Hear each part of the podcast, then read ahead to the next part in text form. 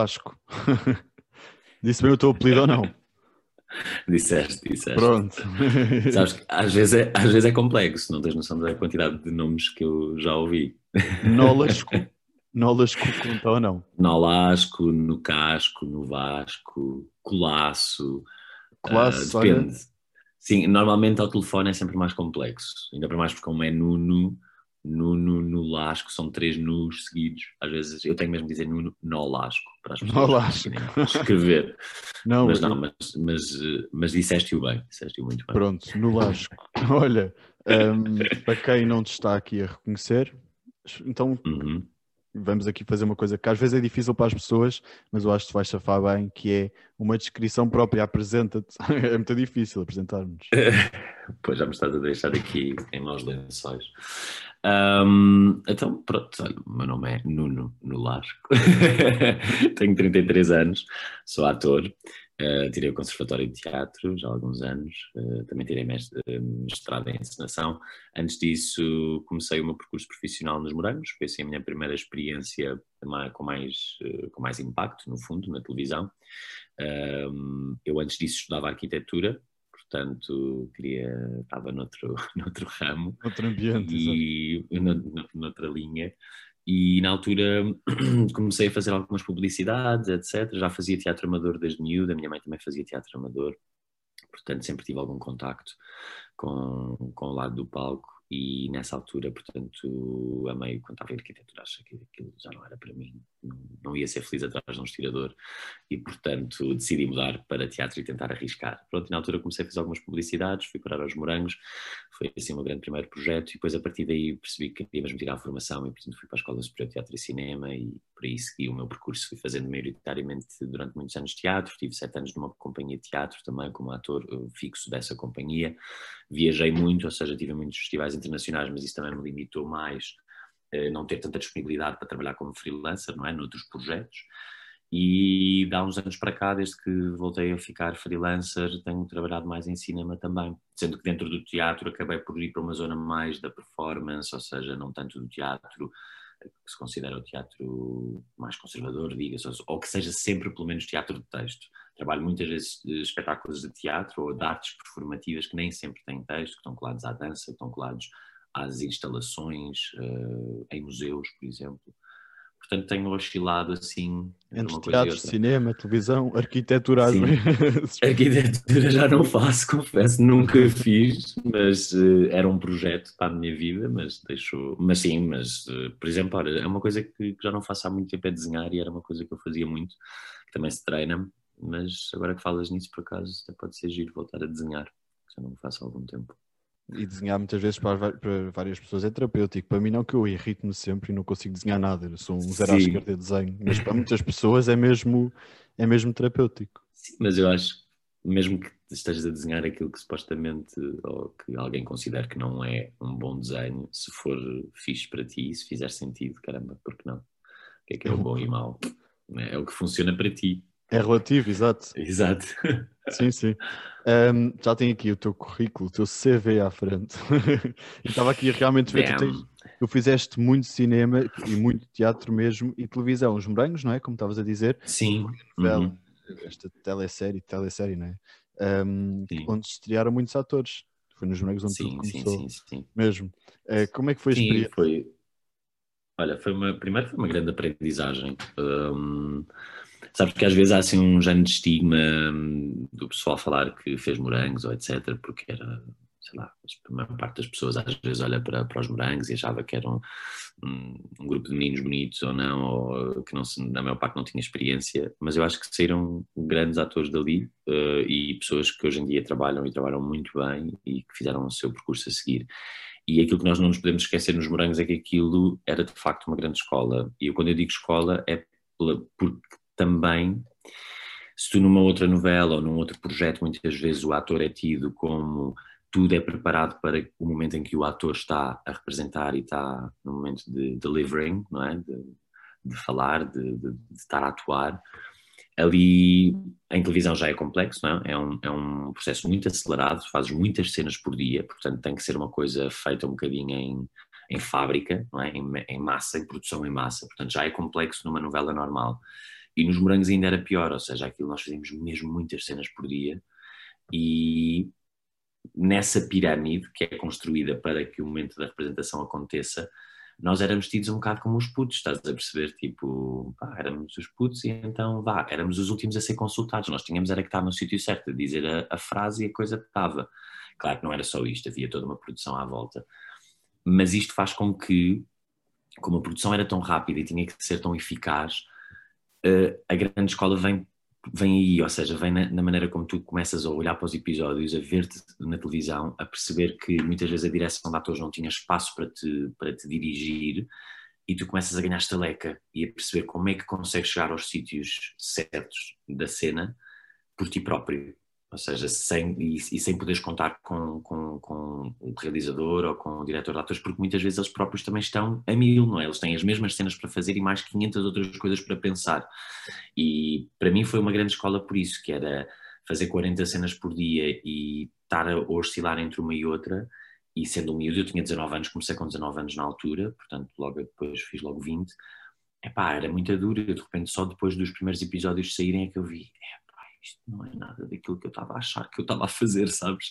Então começas a fazer o trabalho em dobrado, em triplicado, em casa, etc. E é nisso que eu acho que é, que é bem da ficha a escola, porque tu ficas muito rigoroso, muito profissional, a, a, lidar com a malta toda, com o pessoal do, a equipa técnica toda, o pessoal do guarda-roupa, câmaras, sons, tu sabes que tens que, porque ali tu não tinhas espaço, qualquer um deles te caía em cima, estás a ver, tipo, então o que é que estás a fazer? Tipo, estás a deixar a roupa no chão, pendura no cabide, estás a fazer não sei o quê, uh, então é fixe, foi, foi muito fixe. Para mim foi um, um, um, projeto mesmo, mesmo, mesmo interessante e super, super importante para mim. Eu cresci, cresci imenso na altura. Cresceste imenso, exatamente. Não profissionalmente também, mas pessoalmente sim, foi uma família, não é? Sem dúvida. Sim, sim, sim. Para além das pessoas que depois ficaram a seguir a isso, pessoas muito próximas, uh, é isso. É, tu vives quase seis, são seis dias por semana a filmar ou no estúdio ou em exteriores, sempre com as mesmas pessoas, de quase 12 horas por dia, é mesmo, tu não vês mais ninguém, ou seja, tu vives só para aquelas pessoas. E isso crias uma família na altura. É uma família mesmo. E depois, em 2014, em televisão também, o Beijo Escorpião. Sim, fiz mais uma, uma participação, sim, sim. E foi uma coisa pequena, uma personagem mais pequena. Sim, foi fixe, por acaso voltei a trabalhar com o Hugo de Souza, que era quem também dirigia, o, era o diretor de projeto na, na minha série de Morangos, e ele estava a realizar essa novela, também não, já, não, já não me lembro se ele também era diretor de projeto ou não, mas pronto. Mas foi fixe, foi mais uma, uma, uma participação, mas eu nessa altura já estava muito a trabalhar em teatro e portanto já era só, eram coisas muito pontuais, porque senão eu para estar a fazer novela ia ter que hipotecar todo o trabalho que estava a fazer cá fora com outras companhias, etc. Foi uma escolha, é. foi uma escolha de percurso que a dada altura fez sentido para mim. Hoje em dia estou muito mais, eh, como estou como, como, como freelancer, estou muito mais disponível também a conciliar, se calhar, agora posso estar tipo três ou quatro meses a fazer uma série, a seguir posso estar dois meses a fazer um filme, como a seguir posso estar quatro meses a fazer um projeto de teatro, ou menos, ou conciliar entre um e outro. Um, é mais simples. Por outro lado, é mais, é mais duro também, porque às vezes podes ficar sem trabalho, não é? Portanto ninguém te garante. Exatamente, e, e, era isso que, que eu estava a pensar aqui, que há muita gente que não tem medo e que seja o que Deus quiser e isto não sei o quê. Tu tens medo desta incerteza de um dia para o outro, não é? Ficares sem nada. Olha, eu aprendi assim rapidamente, uh, acho eu, ou creio eu que aprendi, não sei se aprendi, mas pelo menos gosto de acreditar nisto, de mim para mim, que, que tu consegues controlar mais ou menos uh, a coisa a partir do momento em que também já, já estás a trabalhar há algum tempo, já, já foste criando a tua rede de contactos. Mas eu acho que hoje em dia um ator ou um intérprete um, não é só uh, um ator, ou seja, tu tens muitas valências. Eu, por exemplo, tirei uma mestrado em encenação porque me percebi mesmo como ator também uh, em teatro que, e também se calhar tendo em conta o meu background em arquitetura, que havia sempre um olhar estético exterior que eu gostava de fazer e de pensar na cena. E percebi que isso era uma mais-valia para mim também, que eu deveria apostar nisso. Como é óbvio, por exemplo, se eu agora te disser, ok, olha, não tenho nada planeado para os próximos meses, eu se calhar posso planear o meu próprio trabalho também. Portanto, eu tenho essa mais-valia de é, ok, se calhar agora é a altura ideal, visto que tenho aqui um buraco de três meses, quatro meses que ainda não apareceu nenhum projeto, se calhar vou criar agora um projeto. Então vou candidatar-me a um apoio em que a encenação é minha, ou o projeto é meu, ou junto-me com dois ou três amigos e criamos nós o nosso próprio projeto. Claro, com condições muitas vezes precárias, um, mas pronto, isto é um exemplo. E há muitos exemplos dentro de, da área das artes performativas que eu acho que tu podes atacar, que não tens que ser só ator, não tens que ser só intérprete. Estás a perceber? Tipo, podes trabalhar com, em locuções, podes dar aulas, por exemplo, eu dei aulas durante algum tempo a adolescentes, aulas de teatro. Uh, já fiz coachings, por exemplo, para empresas. Uh, até entrar na zona da, do business, não é? Das grandes multinacionais muitas vezes precisam de atores porque o CEO ou um, um gajo qualquer do diretor do departamento X precisa de dar uma conferência e de organizar pensamento e tu de repente estás ali duas ou três horas com essa pessoa e dizes, mas ok, tipo, o que é que é importante focar? No fundo estás a ensinar essa pessoa para aquele momento de oralidade. E tudo isso, se nós alargarmos um bocadinho e deixarmos também só de pensar em nós atores, só atores, sempre a trabalhar como atores, eh, consegues salvaguardar essa, às vezes essa possibilidade de não teres trabalho, estás a perceber? E, por exemplo, nesta questão dos coachings, das aulas, etc., às vezes até te pagam melhor ou, ou pagam-te muito bem, pelo menos no business, pagam-te muito bem e consegues salvaguardar para estar mais ou menos monetariamente para depois, então, se calhar, investir no teu projeto já como ator. Mas, claro, também. voltando, voltando, sim, sim, voltando à tua, à, à tua questão, se tenho medo, pá, hum, acho, acho que não vivo com, essa, com, com esse pensamento diariamente, mas quando penso nisso, claro que não quero nada chegar assim a uma altura em que não tenha, em que esteja sem trabalho nenhum. Né? foi o que aconteceu a muita gente agora durante esta época de Covid-19 sim, sim, sem estamos dúvida, a viver.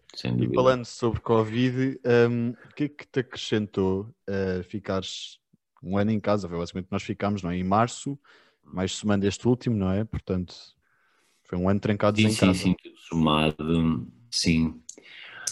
Olha, não sei, para mim, no início eu estava com um ritmo de trabalho muito, muito, muito acelerado. Portanto, eu confesso que nas primeiras duas semanas aquilo até me pareceu bastante divertido. Um, salvo seja, é? divertido para mim pessoalmente, porque de repente pude parar e não era. E lá está, tu como freelancer tens essa questão que é: tu não tens férias, tu decides não trabalhar, no fundo.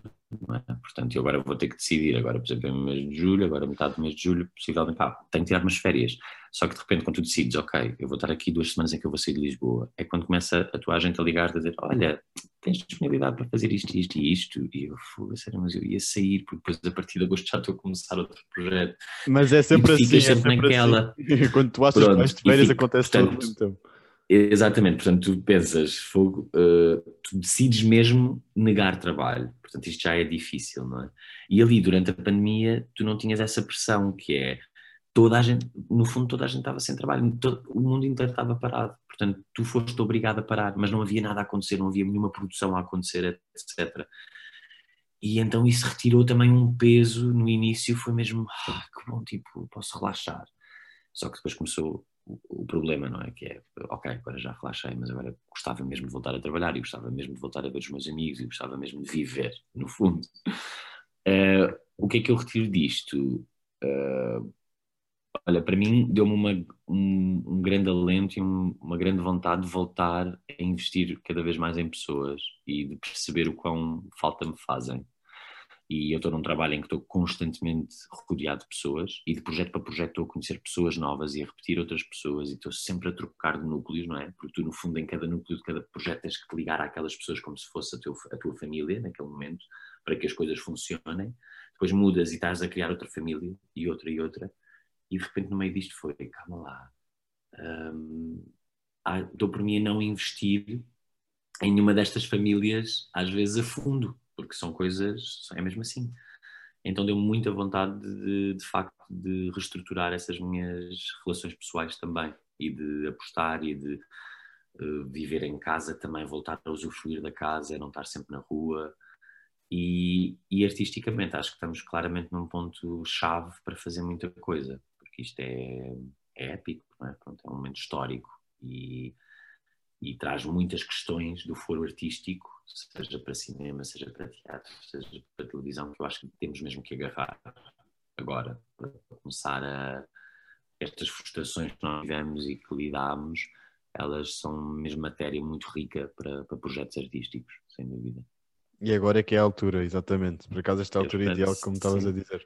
Quer dizer, a ver, não é? Se houver dinheiro, se as coisas não voltarem a fechar, etc. Mas, mas sim, pelo menos que haja investimento. Mas sim, foi muito duro para, para a maior parte das pessoas, claro. Eu felizmente não posso queixar porque tirando os momentos em que foi mesmo obrigatório estar em casa, que foi a única altura que eu não tive trabalho, e mesmo neste último, por exemplo, eu, eu consegui ensaiar, porque como não, não tinha apresentações ao público, conseguia na mesma sair de casa para poder fazer ensaios, porque era impossível fazer por teletrabalho.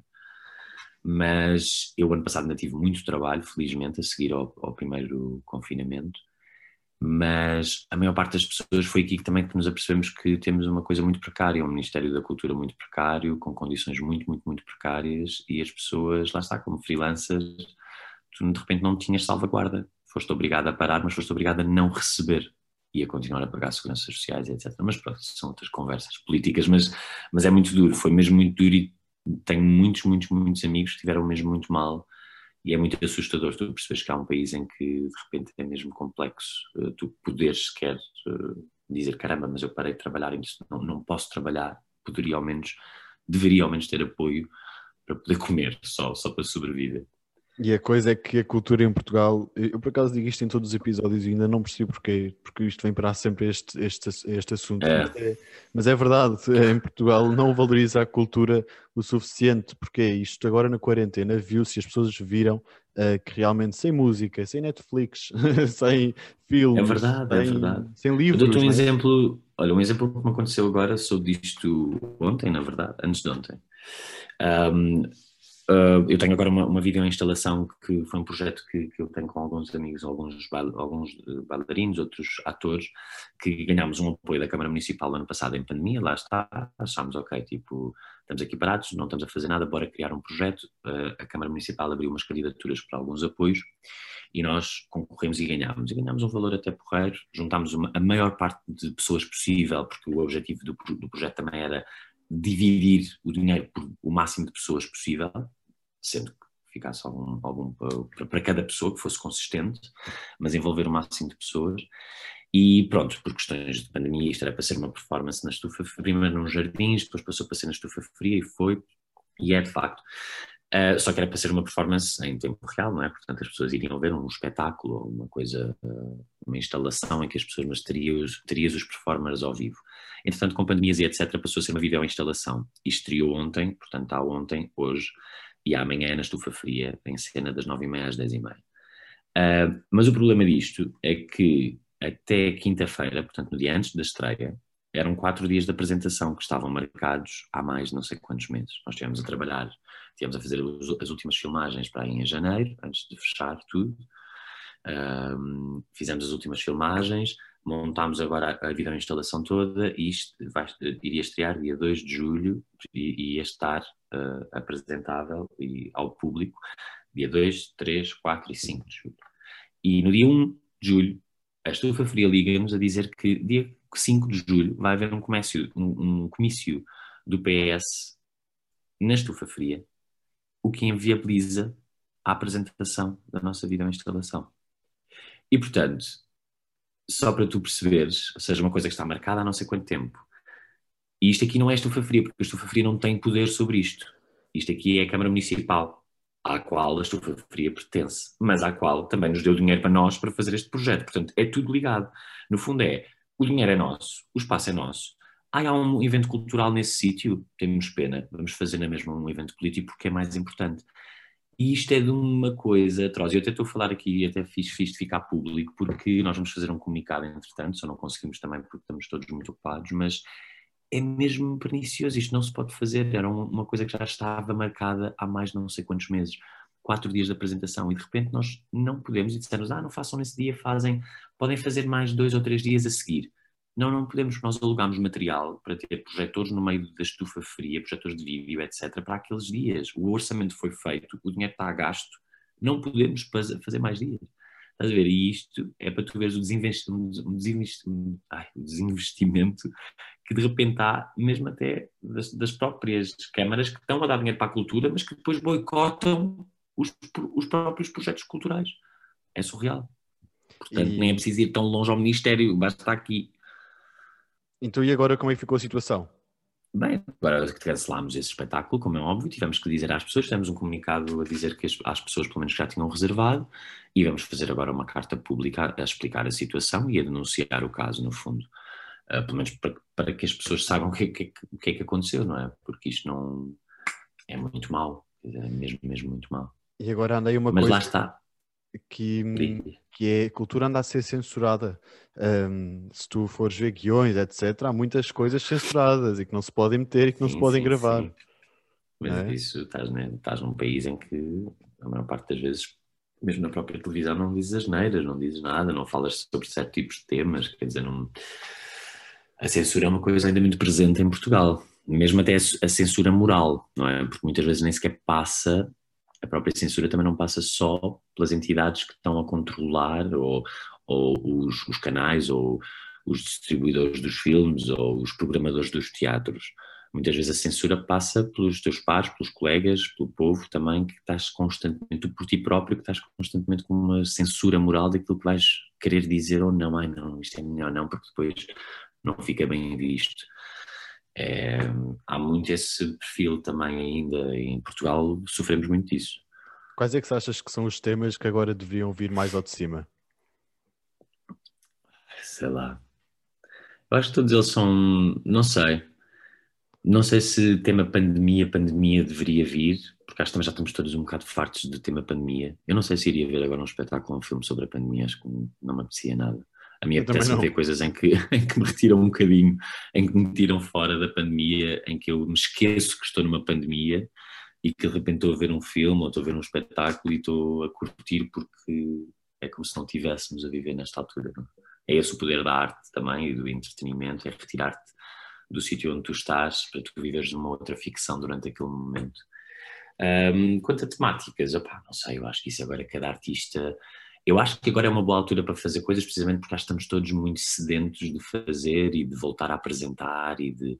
Tanto é agora, por exemplo, quando nós ah, reabrimos em Abril, eu estive a fazer um filme, ah, a filmar o filme do, do Gabriel Abrantes, no filme dele, e de repente, ao mesmo tempo, estavam a ser rodados à vontade cinco ou seis filmes, seis longas, mais quatro ou cinco séries, e de repente era tudo ao mesmo tempo, estás a ver? Porque as pessoas estavam tinham mesmo que fazer as coisas, até porque muitas delas tinham sido já adiadas.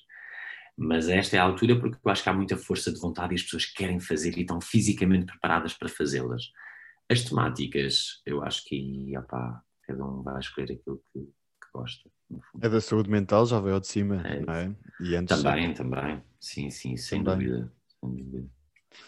Um, falando em fugir da pandemia, e estavas a dizer que a arte também tem esse poder, e é verdade, bem bom dia 8 de julho nos cinemas, é verdade. Será é que este vai é ser verdade, um filme sim, sim. que vai tirar as pessoas desta realidade? Opa, eu espero bem que sim. Olha, eu para mim tirou-me. Ontem, eu, ontem tivemos a antestreia no Capitólio e foi a primeira vez que eu vi o filme, que ainda não tinha visto, só as, as quatro protagonistas é que tinham visto. Viram o filme junto e... com, a, com, a, com as doce? Sim, sim, com as sim, quatro. sim, sim, sim. Vimos, estás, estás a perguntar-me com as quatro originais. Sim. Sim. Uh, na verdade não estavam lá as quatro, só estava uma, só conseguiu ir uma, okay. as outras três não conseguiram. A Laura, por exemplo, está nos Estados Unidos, era complexo vir e as outras duas não tiveram disponibilidade. A Fátima e a Teresa, mas a Helena Coelho estava lá. E foi incrível, foi incrível. Uh, também vê-la a ver o filme, foi muito, foi muito giro. Mas o filme em si eu acho, recomendo vivamente, porque é mesmo um filme, está muito bem feito, é são elas as quatro. É um, é um filme mesmo, mesmo, mesmo bonito do, de, de, de, sobre a força da mulher, sobre a vontade daquele grupo, daquelas quatro pessoas nos anos 80, daquelas quatro mulheres, aliás, nos anos 80. E, e para mim o filme tem uma coisa muito bem filmada e a Patrícia fez uma coisa muito interessante que é as músicas também são um mote. Todas as músicas que elas cantavam, se vocês, e se fores rever, uh, tem, tem letras muito, muito particulares e que são apropriadas ao nosso dia a dia. E uh, o guião está muito bem construído desse, nesse modo, porque a Patrícia pegou nessas músicas para ser a repercussão também e para te dar um mote para falar sobre as vidas delas e sobre os problemas delas naqueles momentos. E é muito, muito, muito giro. É um filme que vale mesmo, mesmo, mesmo a pena. E elas foram revolucionárias Elas revolucionaram super, bastante mesmo. Super, super, super, super. Foram super avant-garde. Elas, quatro mulheres nos anos 80, e estamos a falar dos anos 80, no início dos anos 80, é? elas juntam-se uh, no início dos anos 80 ou no final de 79, mas o primeiro festival da canção que elas vão é em 1980, portanto é mesmo. Caramba, tinham passado seis anos desde a, desde a Revolução. De portanto, Patrícia é muito... Sequeira, não é? É, Patrícia Sequeira é okay. a Estava aqui a ver. Estava aqui a ver. Sim, então, sim, sim. Fala-nos lá da tua personagem. Tu interpretaste o Tosé? Eu não, o Zé Carlos. O Zé Carlos, exatamente. Zé Carlos. Zé Carlos eh, foi o estilista, uh, portanto, era um, o Zé Carlos foi um estilista muito conhecido em Portugal. Uh, eu não sei que idade é que tens, mas uh, que idade é que tens? 17. Pronto, exatamente, não tens. Uh, nem eu, a sério, portanto, ou seja, eu já não tinha muita noção do que, é que o Zé Carlos tinha representado para Portugal. O Zé Carlos foi um, estilista muito, muito importante nos anos 80, que também ganhou muito peso principalmente com as doces, já tinha antes, ele fazia, vestia as misses, porque as misses de Portugal, antes uh, havia dois eventos em Portugal, assim, no, no final dos anos 70 e, e, anos 80 também, depois mais tarde, mas nessa altura era, havia dois grandes eventos na RTP e, em Portugal, que eram as misses e o Festival da Canção, eram os dois grandes eventos.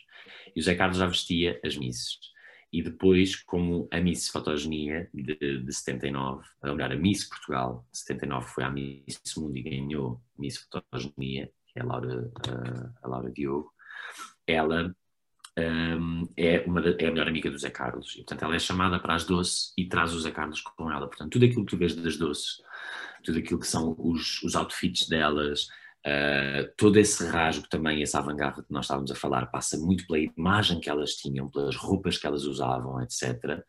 Foi tudo criado pelo Zé Carlos, que foi esse estilista. O Zé Carlos já faleceu em 2004, uh, ah, portanto, eu não tive a oportunidade de o conhecer, e lá está, ele foi muito conhecido nos anos 80 e anos 90, e sendo que eu sou de 87, por exemplo, não tive muita noção. Depois, quando comecei a trabalhar sobre ele, de facto lembrava-me de às vezes a minha mãe falar dele, ou de vê-lo na televisão às vezes a aparecer, mas não era uma pessoa muito presente, eu não tinha noção do quão importante ele foi nesses anos.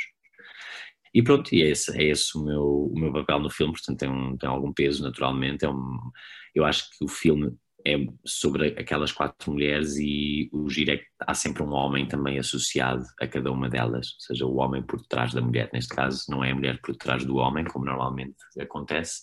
Neste caso, quando, quando aparecem, são os homens por detrás da, das mulheres. Delas. Uhum. Delas, elas é que estão na frente. E, e pronto, e é, foi assim um grande desafio, porque de repente estás a representar uma pessoa que existiu se bem que a Patrícia também não quis nunca fazer uma coisa muito colada, nem nunca quis que eu fizesse uma cópia daquilo que era o Zé Carlos, ela queria criar uma outra coisa, um outro tipo de Zé Carlos, mas dar-lhe, uh, dar a conhecer o, o, gênio que foi, dar a conhecer a Portugal o gênio também que ele foi, fazer-lhe uma homenagem. E eu acho que, pronto, espero ter estado à altura. Uh, e se as pessoas homenagem. vão ver dia 8 de julho, não é? Exatamente, 8 de julho, podem ir aos cinemas, vão por favor, porque que acho que valerá a pena. Vai ser um próximo Variações, não é? Aquele filme que o Variações Pois, acredito, acredito que sim, sim. O Bem Bom vai marcar tanto, tenho a certeza, como a Variações marcou. Tu gostas de ver o, o Variações? Diz? Tu viste o filme do Variações? Sim, sim, sim, vi, vi, vi. É incrível. Tá, um tá, belíssimo tá. filme. Um belíssimo filme. E o Sérgio faz aquilo lindamente. O Sérgio Praia, sim, sim. Ficou mesmo, mesmo. E aquele filme demorou quase 10 anos, não é? A ser feito. Sim, desde o projeto. Aliás, eu lembro perfeitamente, eu quando saí do Conservatório em 2011, até houve um, um artigo que o público fez sobre 10 atores a seguir, portanto, 10 jovens atores a seguir. Eu era um deles e o Sérgio também era, apesar de ser um bocadinho mais velho que eu, era um.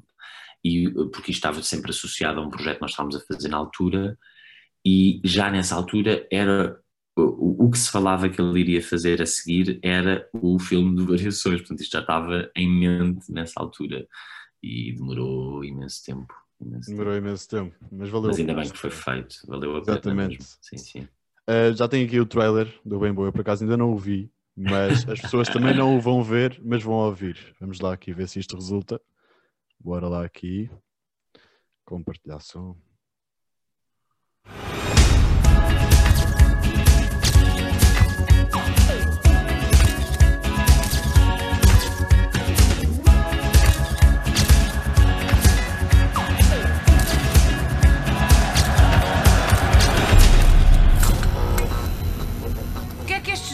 Fazer? Pá, tu não atendias o telefone.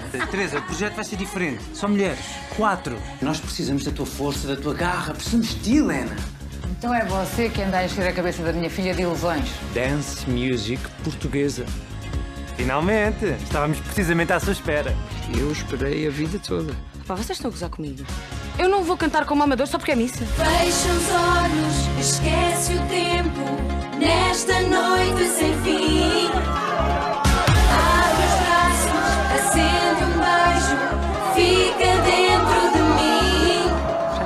Gajos estão a fazer, pá? Então nós estamos a trabalhar há meses. Ainda não vimos um tostão. Eu tenho medo. Mas só de imaginar uma plateia cheia de gente a cantar as nossas músicas, dá vontade de arriscar. Ok, foi-me criou. Ok, se fores capaz. Ok, foi-me criou. Se souberes como se faz. Sem nós, as doce não existiam. E nós é que vamos decidir se elas continuam ou não.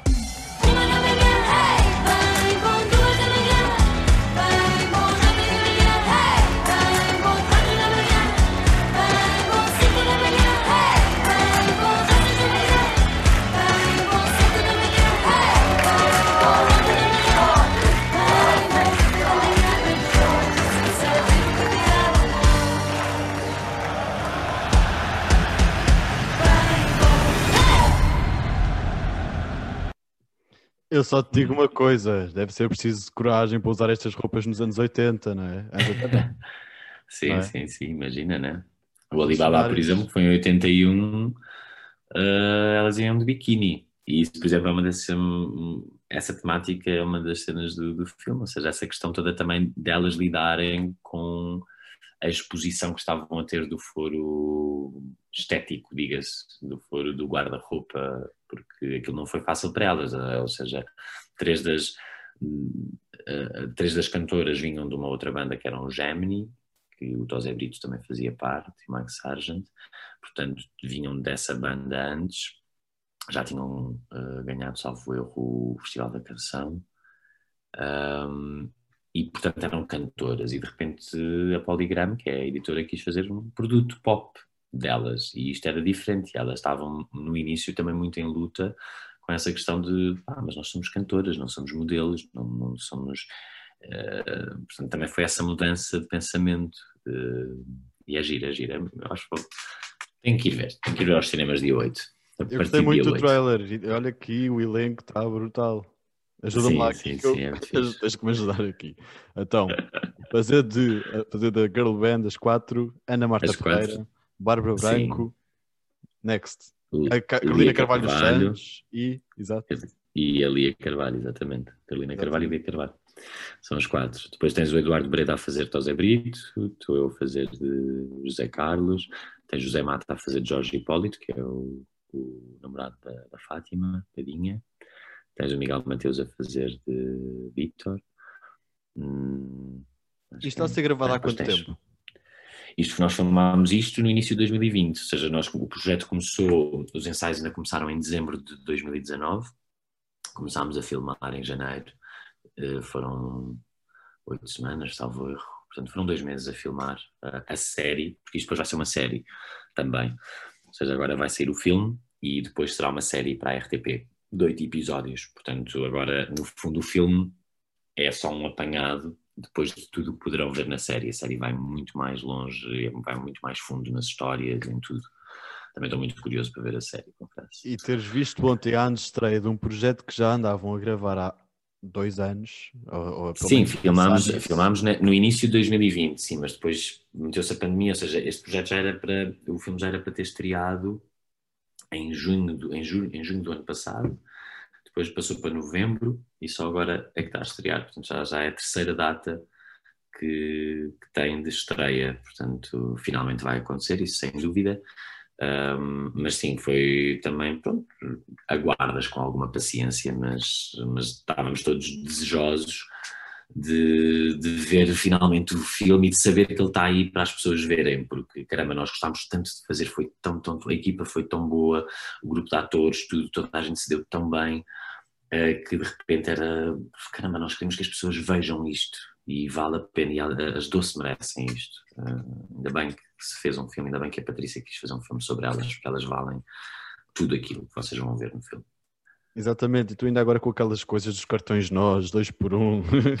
Sim, há isso desculpa, agora, por não há amor de Deus, não há desculpa. desculpas nenhumas. Pronto, portanto, 8 de julho, não é? Temos que repetir isto Nos eternamente, cinemas. porque às vezes a malta 8 passa de para a julho. frente. 8 de julho. hum, e, e- e só pelo trailer que acabaram de ouvir, acho que vale a pena. Porque estas músicas são Uhum. icónicas. Eu, eu, eu não me lembro de as ouvir na rádio, mas lembro perfeitamente. Eu conheço-as, não sei Devias como. conhecer. Exato, Sim, toda a gente as conhece, exatamente. É. Porque as mães, os pais, os avós, eh, elas estão na rádio, ou seja, volta e meia tu ouves isto porque Às vezes, passa sim. algures. ehm, Nas pronto, festas, até nas festas daqueles. Exatamente, casamentos, etc. Há sempre um momento em que as doces aparecem. Bem bom, está feito. Olha, vamos passar então aqui a outro assunto que é o desporto Diz-me. na tua vida, natação. Pois é. Ouvi dizer que natação. já entraste, já saíste, agora vais retomar. É verdade, já. Sim, olha, eu fiz, eu fiz sempre natação desde, desde miúdo. hum, comecei muito cedo, depois eh, fiz logo competição, até mais ou menos até ao final do secundário, que foi quando vim para a faculdade e, aí nessa altura eu já queria era, eh, pronto, fazer natação de competição, portanto estava duas vezes por dia enfiado numa piscina, não é? Duas horas de manhã, duas horas ao final do dia, vivia um bocadinho para aquilo e nessa altura estava a precisar também ter mais vida social e etc. Pronto. Portanto, fiz competição durante esses anos todos e, entretanto, depois parei durante nove anos e já depois do conservatório já estava a trabalhar. Achei que queria voltar a trabalhar um bocadinho eh, o corpo, etc. Comecei, fui uma ou duas vezes ao ginásio e pensei, pá, isto não é para mim, porque eu não tenho mesmo eh, perfil para estar, não, não, não tenho prazer com máquinas e hipertrofia e etc. E portanto pensei, bem, vou-me enfiar outra vez na piscina, vou lá nadar. Só que depois ia duas ou três vezes nadar sozinho, em utilização livre, e eu também nunca nadei assim, ou seja, eu sempre treinei à série para, com objetivos de competir e de ganhar e de...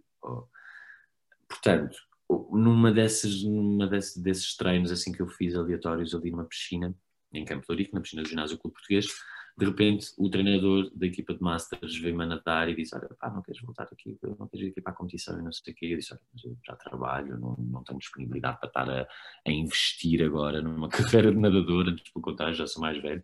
Ele, não, não, não, isto é Masters, ou seja, faço competição de Masters que são ex-atletas, pessoas que já nadaram, ex-atletas olímpicos, pessoas que ainda nunca nadaram e que de repente decidem eh, competir, eh, mas é fixe porque és federado na mesma, eh, tens os campeonatos nacionais, europeus, mundiais, exatamente igual, tudo federado e com as condições necessárias e pelo menos tens objetivos. Para mim foi super fixe, eu não consigo treinar todos os dias como gostaria, não consigo estar a dedicar-me àquilo, é sempre um hobby, mas é um hobby que me retira também do meu trabalho e é muito bom, faz-me mesmo, mesmo, mesmo bem.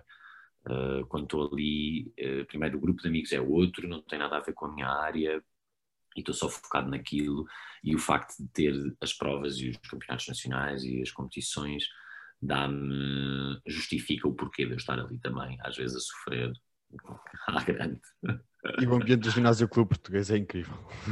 É, eu gosto muito, gosto muito. sim. É, eu fiz lá ténis durante pai quatro anos e eu ia mais pelo ambiente do que propriamente pelo jogo. Yeah. Não, pronto, eu, eu volta e meia nós vamos à sede, lá à sala de treino, mas maioritariamente estamos na piscina, estamos um bocadinho afastados do, da sede do ginásio, mas sim, mas o ambiente todo do clube é o mesmo. Muito fixe. É, para além de natação, tens a dança. Neste momento não, não Sim, sim, ou seja, era o que eu estava a dizer há bocado, sempre teve muito ligada, sempre tive muita propensão também para, para algum trabalho do, do foro do corpo, não é? Mais físico, e isso acabou por acontecer naturalmente hum, na escola de teatro e com as, as relações que fui fazendo de colegas, entre colegas, de, de também trabalhar muitas vezes sobre a não palavra, ou seja, sobre com objetos artísticos em que a palavra não, não existe e portanto não sei se lhe chamo dança, se chamo só trabalho de corpo, mas isso é, uma, é, uma, é um trabalho que eu gosto muito de fazer e que tem sido mais ou menos, tem estado mais ou menos presente nos últimos projetos de teatro que eu tenho feito, que têm sido todos eles mais sobre o estar fisicamente ou sobre o trabalho do corpo e menos se calhar sobre o texto. O que é fixe para mim, porque depois no cinema já trabalho muito mais o texto, portanto vou oscilando entre uma coisa e outra. Falando de outra coisa ainda, que agora estava a ver isso a Priscila, estava a ouvir isto, ela depois mata-me se eu não disser nada disto, que eu tenho aqui todos os pontos. E acabei de reparar que falta um super essencial, que é a tua estreia dia 4 de julho eh, no Mar Infinito. É verdade. Amanhã, amanhã, sim senhor, vai ser a estreia do, do filme do Mar Infinito, que é um filme que, que já fiz, olha, se bem bom fiz no início de 2020 e já foi duro vê-lo a ser adiado tantas vezes. O Mar Infinito eu filmei no final de 2018, portanto, para tu veres. Só agora é que está a sair. Seria, como- é um filme de ficção científica, é um romance, mas de ficção científica. Acho que vale mesmo, mesmo a pena. Uh, Estou muito curioso, ainda não vi o filme também, vai ser antes de estreia amanhã, mas uh, amanhã estreia no, no Festival Luso Brasileiro, que é um festival em Santa Maria da Feira muito, muito, muito interessante, com uma programação super fixe, e está na competição de longas-metragens, uh, que na verdade português acho que só está o, o Mar Infinito e o Último Banho do, do David, do David Bonneville. O Mar Infinito é do Carlos Amaral, que foi quem realizou, e é um projeto muito, para mim é muito, foi muito importante na, na minha vida, porque primeiro é um protagonismo também e é dividido, sou eu e a Maria Leite, que é uma grande, grande amiga minha, que é uma belíssima atriz, mas que trabalhou comigo também na companhia de teatro onde eu te, há bocado estava a dizer que tive durante algum tempo. E nesse caso, de repente, reencontrá-la ali e poder ter feito este filme com ela foi uma dádiva. Portanto, foi sempre um- uma pequena família. O Carlos é incrível também, o realizador e o diretor de fotografia também foram maravilhosos. Toda a equipa, aliás, não vale a pena estar a começar a nomear, senão vou ter que dizer todos. mas, mas foi mesmo, mesmo muito importante e é mesmo fixe eh, perceber que finalmente vai estrear, sabes? Estou, estou muito feliz. Pronto, calhou tudo ao mesmo tempo, por um lado, ainda bem, também acho que é fixe. E dois projetos muito diferentes, um de criação de personagem e de, de trabalhar sobre uma, uma pessoa que já existiu, como o Zé Carlos, e outra de um, de um outro tipo de cinema também, se calhar, não sei se será tão comercial ou, ou tão. Mas, mas também claramente para, para cinema, para, para, para, para, passar no cinema e para, para, para as pessoas irem ver, porque é de facto um romance, não deixa de ser um romance, e é ficção científica que em Portugal quase não existe. Um, mas pronto, aconselho, quer dizer, pronto, quando sair das, das, das, salas.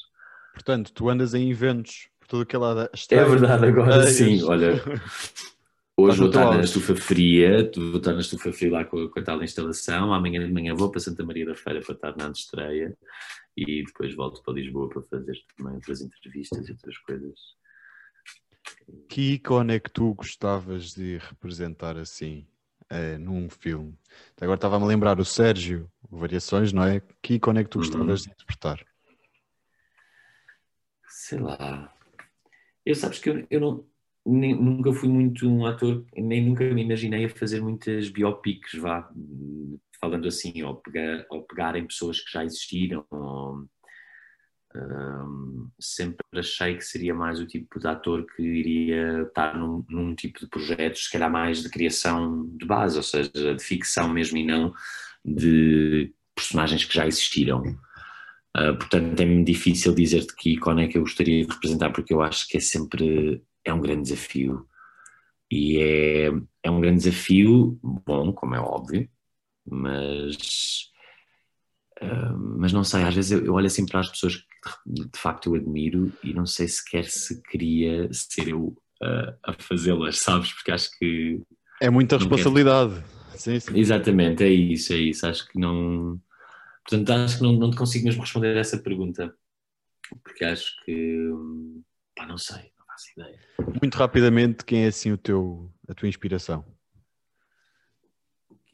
Depende, olha, tenho muitas. Mundo da Hum, música, por exemplo, no mundo da música.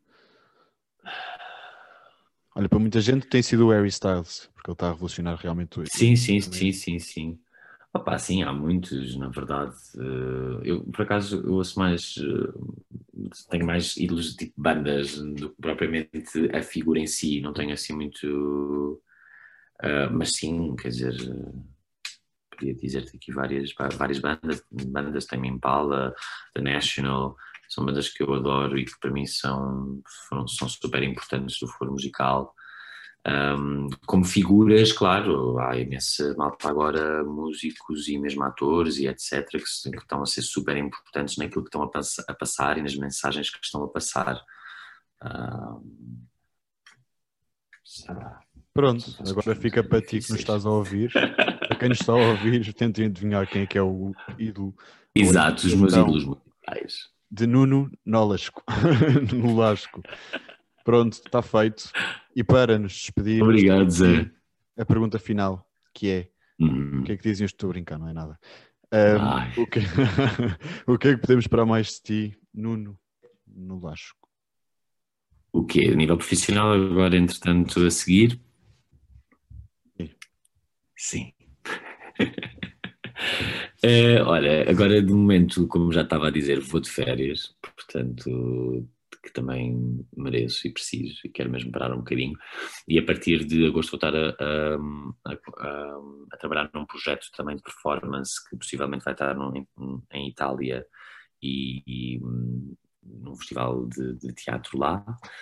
Portanto, que vou começar a ensaiar em agosto e tenho aí algumas coisas na calha que ainda não posso falar, mas que também ainda não estão certas, mas que a seu tempo falarei. Pronto, e esse tempo há de chegar agora. Em breve, esperemos nós. Agora, que música é que nós vamos pôr das doce para irmos de embora em grande? Escolhe. Olha, a minha preferida é a que, se- que tem o nome igual à da banda, que se chama Doce. Doce, então bora é- lá. foi a música que elas levaram ao Festival da Canção de 1980. E dois. É a minha preferida. Não, e 80. 80? Ah, pronto. É que a RTB tinha aqui uma coisa de 1982. 82 é o bem bom. É Ah, exato, exatamente, levaram. exato. Foi a que eles, elas ganharam, mas a primeira que elas levaram foi em 80 e foi- chama-se Doce. A música também se chama Doce. Está aqui. Eu acho que é este. Ai não, não é nada. Isto é o Amanhã de Manhã. Doce. É que eles têm tanta coisa. Tem muita, a sério, e a música é genial. As músicas Doce. delas. Onde é que vamos encontrar isto? Vamos lá ver aqui. Vamos então dizer adeus. Até já, Nuno Lasco. Obrigado. Até já, obrigado, Zé.